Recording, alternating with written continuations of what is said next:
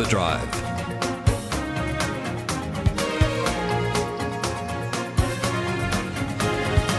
Hello and welcome to Overdrive, where we take a sober look at motoring and transport. I'm David Brown, and in this program we have news stories including April's catastrophic car sales figures. We have some feedback from listeners, and last week we referred to a great old bridge builder. This week we have a few comments directly from 93 year old Brian Pearson, who built 700 bridges. We talked to Wendy Adam about a beautiful bridge in America, and Brian Smith and I have a quirky look at how students beat a newfangled parking system. You can find more information at drivenmedia.com.au, or previous programs are available as podcasts on iTunes or Spotify, or you can go to our Facebook page, Overdrive City. Let's get into the program. Let's have the news.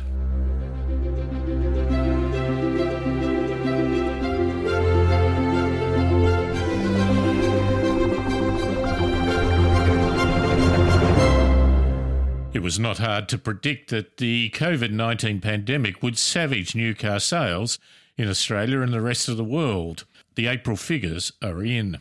New car sales in Australia for the month of April 2020 have tumbled.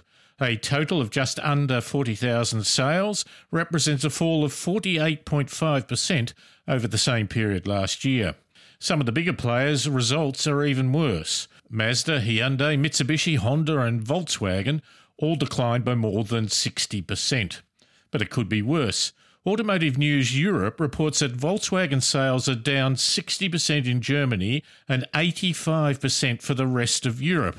Sales in Italy and Spain have practically stopped. The Volkswagen Group said demand in China was starting to rebound, but warned sales would not recover as quickly in other parts of the world. The closure of General Motors Holden in Australia has, not surprisingly, led to innuendo and disputes. Holden's transition support program claims to include all facets of new vehicle profitability and amounts to $1,500 per car. This compensation, they say, is over four times what the average dealer made in the new vehicle department over the same time frame. On the other side, legal firm HWL Ebsworth has claimed that the amount should be $6,110. Meanwhile, General Motors head office has denied accusations that it knew it was going to axe Holden as far back as 2015. They say that these claims are based on a bizarre and illogical argument, given that they made various significant investments in programs, plans, and strategies to support and promote Holden after 2015. Car companies are offering enticements to customers, but will they continue when and if we overcome the current crisis? Subaru Australia has launched home delivery of new Subaru vehicles and complimentary collection and drop off for vehicle servicing. Subaru says they pioneered the buy online experience with the successful launch of their BRZ sports car in 2012, where the car initially sold out after just three hours. Audi has introduced an online service where customers can search every new vehicle in dealer stock, put down a $500 reserve on the car of their choice, which is refundable if they don't purchase, and the entire transaction can take place from home, including the test drive. COVID 19 is necessitating extra incentives, but changing customer experiences and habits will likely see them stay. Findings from an IBM Institute for Business Value survey of US consumers reveals shifting personal behaviour and preferences resulting from the COVID 19 pandemic. The IBM survey in April of 25,000 US adults aimed to measure how COVID 19 has affected people's perspectives on a number of issues, including transportation. More than 20% of those who regularly use buses, subways, or trains now say they no longer would, and another 28% said that they will likely use public transportation less often. More than half of the people surveyed who use ride sharing services said they would either use these less or stop using the services completely. Findings were not quite as dire for taxis and other traditional car services.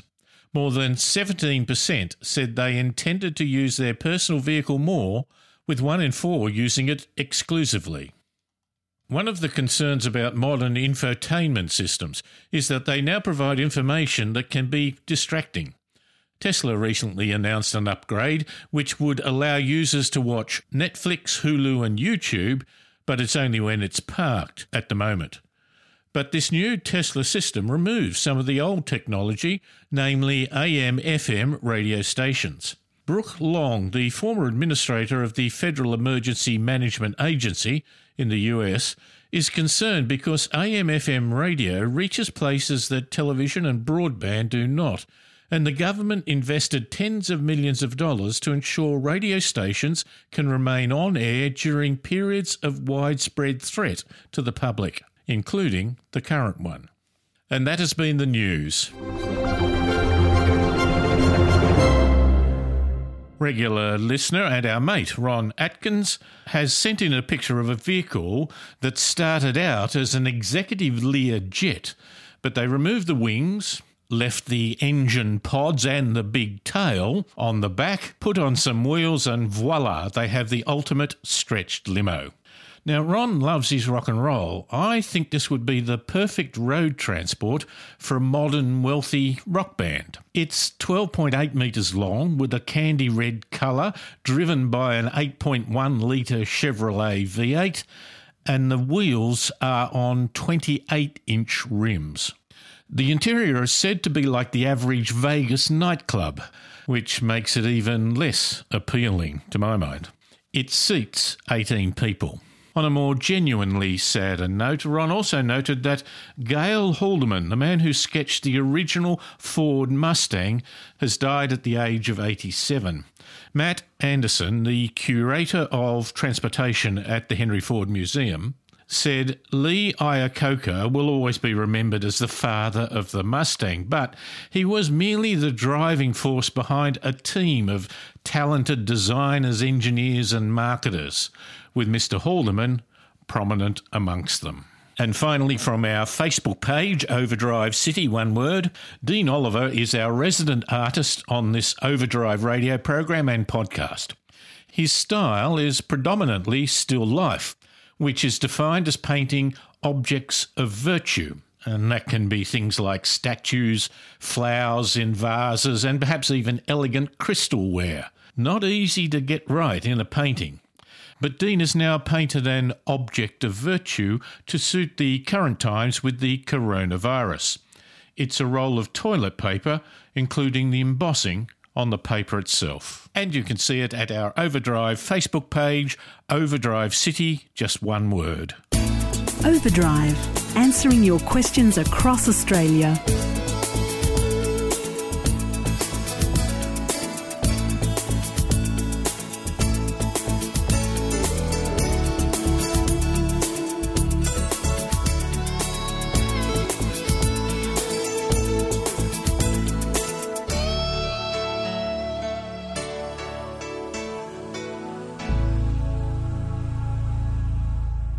Last week, in our interview with the former director of the Department of Main Roads in New South Wales, Ken Dobinson, we mentioned the historically significant work of Brian Pearson, who was one of the chief bridge engineers of the period.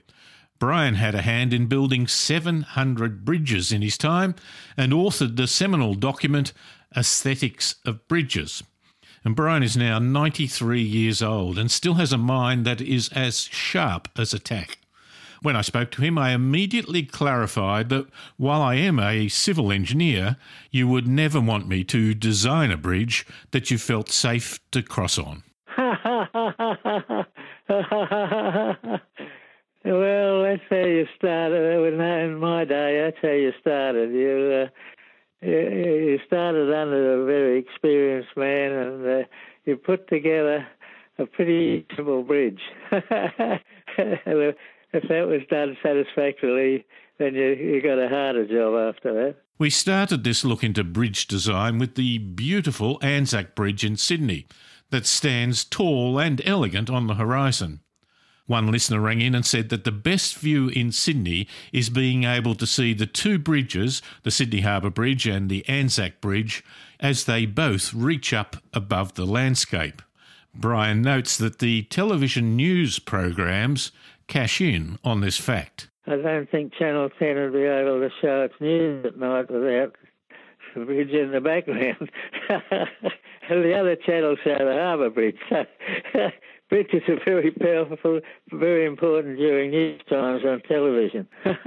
One of the features that listeners liked is when a new bridge is placed beside an old one, leaving both to show how bridge design has changed. The Brooklyn bridges between Sydney and Newcastle, the Prince Alfred Bridge in Gundagai are two examples. The crossing of the Parramatta River in Sydney at Ryde has both the old steel bridge with the drawbridge mechanism and the new concrete bridge beside it. Now, Brian's family had a hand in both. In our family, my father was the assistant engineer on the Ryde Bridge, the lift span one at Uhrs Point, and I did the new one alongside it. Bridges are often looked at just in their engineering excellence, but they are also key elements of the community, and they were built by people who put their heart and soul into the project.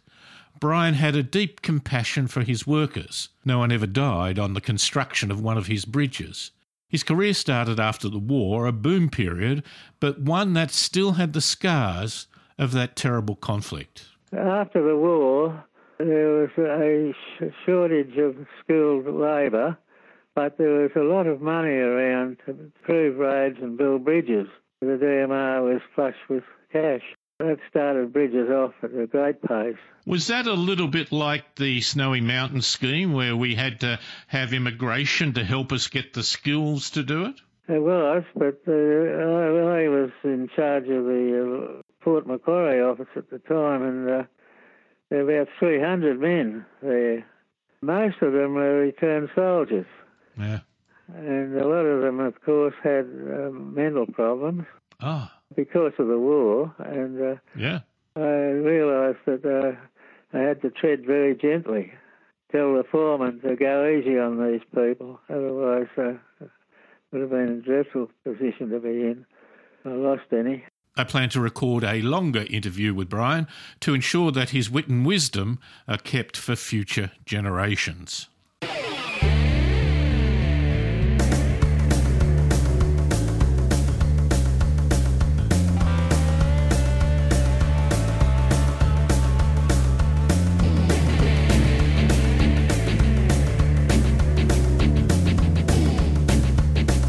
Overdrive.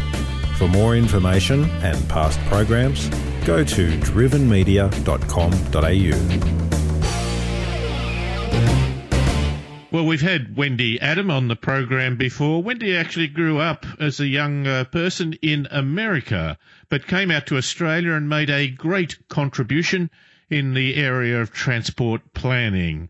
But we've been talking recently about bridges and she has her own particular experience of uh, becoming aware of the beauty of bridges, and she joins us on the line now. G'day, Wendy. Good day, David. So, Wendy, tell us about uh, your experience of learning about beautiful bridges.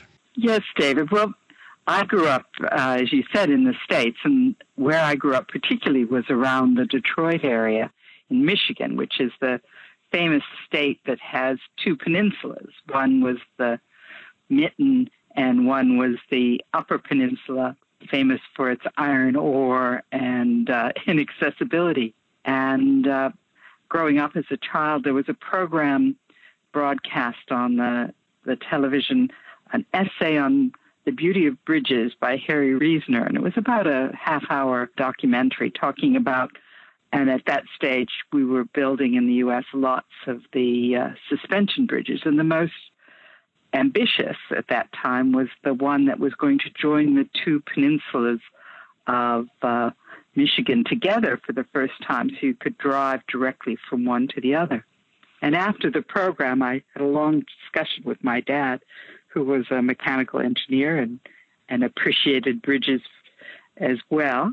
And after that discussion, we decided to plan a family holiday up to see the new bridge it was a, a very beautiful bridge and very much enriched that experience of thinking about how how bridges were uh, built and done. And about that time, uh, the New York journalist Gay Talese published a book called The Bridge, uh, which was quite interesting, and it was about the construction of the Verrazano Narrows Bridge, and that was published about 1964. So I guess it was about the mid 60s was the height of that bridge appreciation moment in the States. Mackinac Island Suspension Bridge, is that how I pronounce it? Mackinac, yeah. And uh, so that replaced uh, a very difficult to operate ferry because of the weather there. It was popular in the summer, but nobody ever could get there in the winter. But with the bridge, it was an all weather connection between. And the Mackinac Strait is what connects Lake Michigan to Lake Huron. And then they built the Mackinac, the Soo Canal that connected uh, Lake Superior very close to that area. And that really became the, the major gateway from Middle America to the St. Lawrence Seaway and out to uh, the North Atlantic. America got very much, as you say, into suspension bridges, despite the Tacoma Narrow bridge disaster. People may remember that uh, seeing old video, the bridge, the Tacoma Narrows bridge, which was shown to me as an engineer when I was training, as studying. It was the bridge that the wind got to it and it began to get into a sort of rhythmic movement, not like a sine wave along the bridge, but twisting. And of course, the bridge eventually fell down. But the Mackinac Bridge, it's a lovely bridge because it's got the road surface actually has a bit of an arch in it, doesn't it?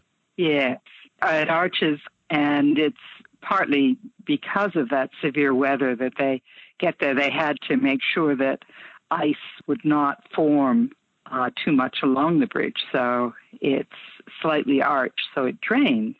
It's very fortunate that the uh, San Francisco Bay Bridge was the first, and it's a very successful hmm.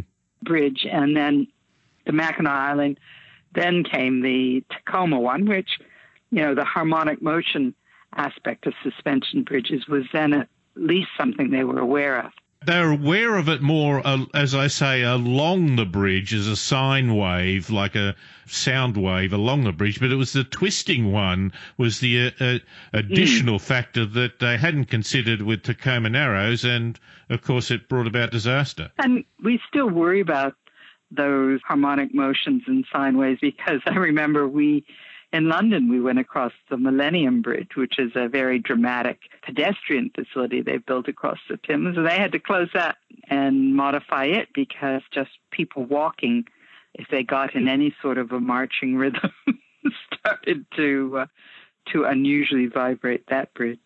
My father was in the army, and if they walked across a suspension bridge, they had to break stride. That's right.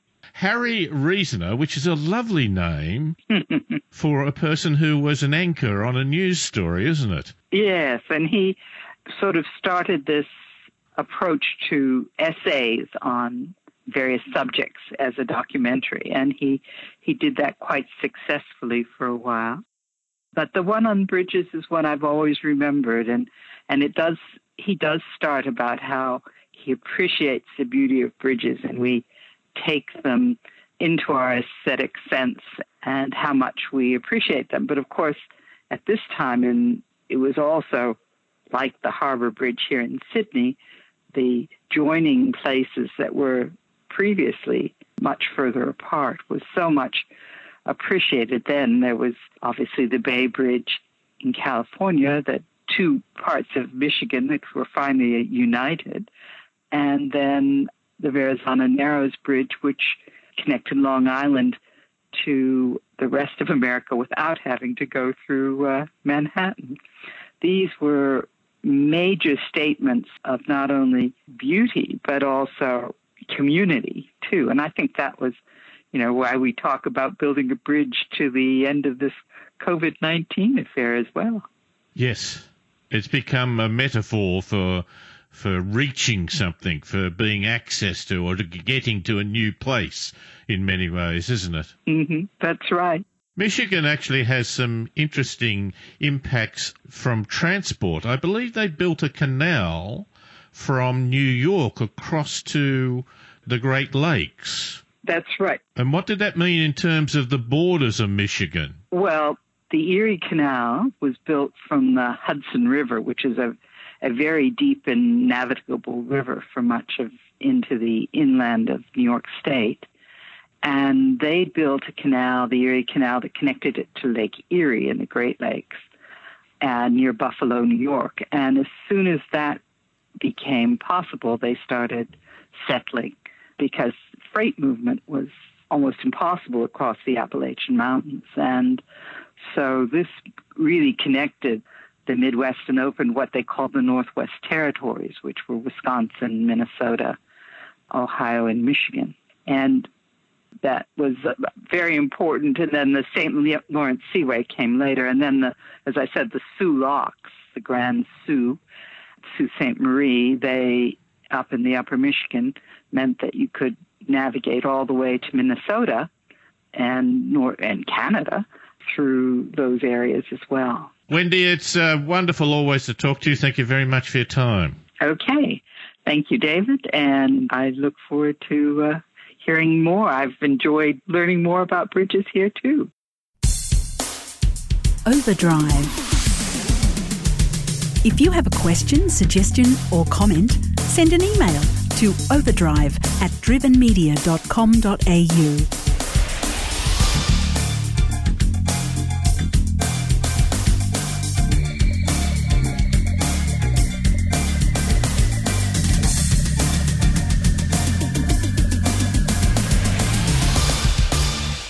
And it's time for some quirky news. Brian Smith, how are you?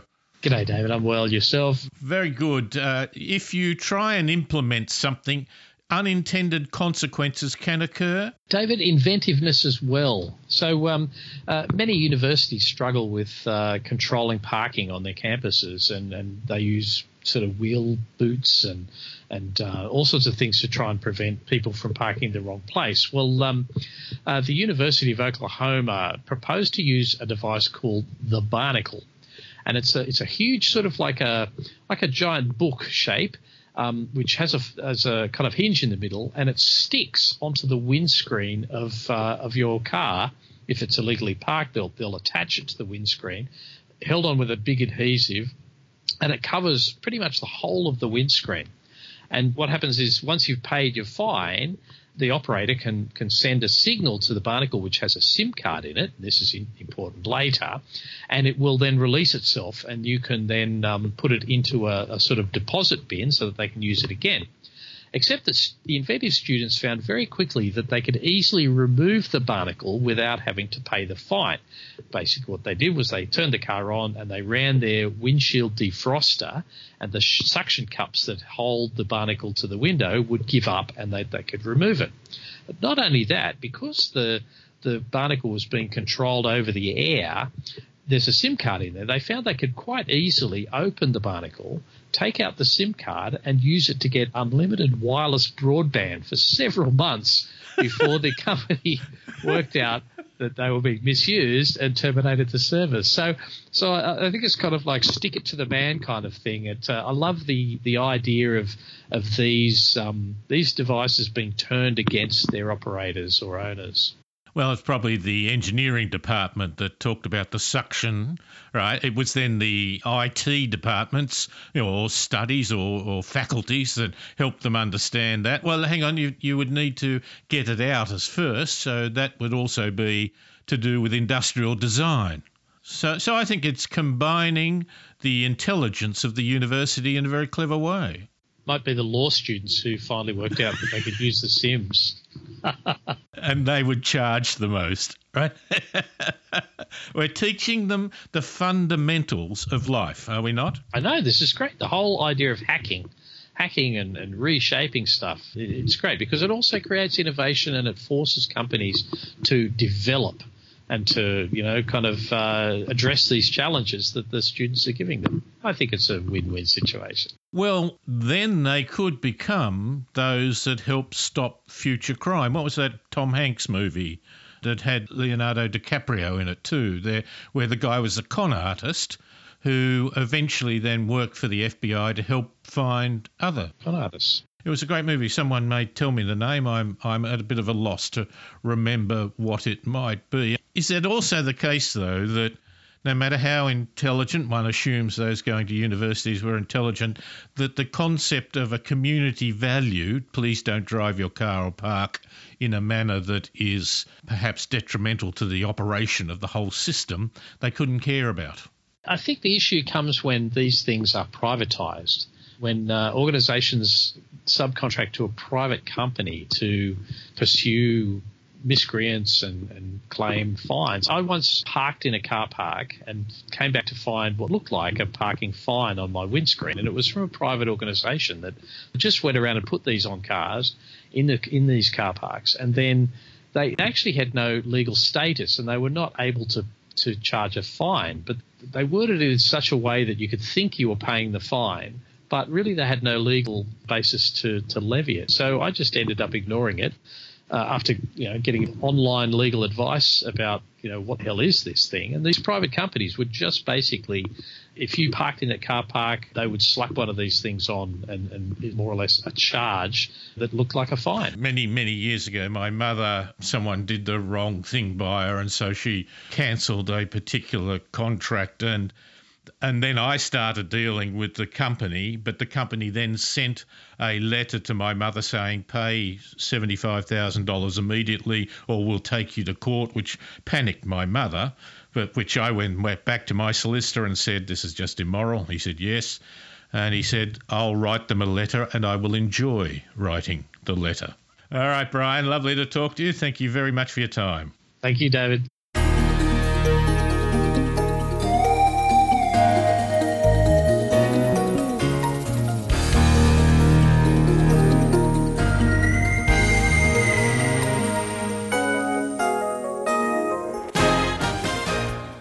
And this has been Overdrive.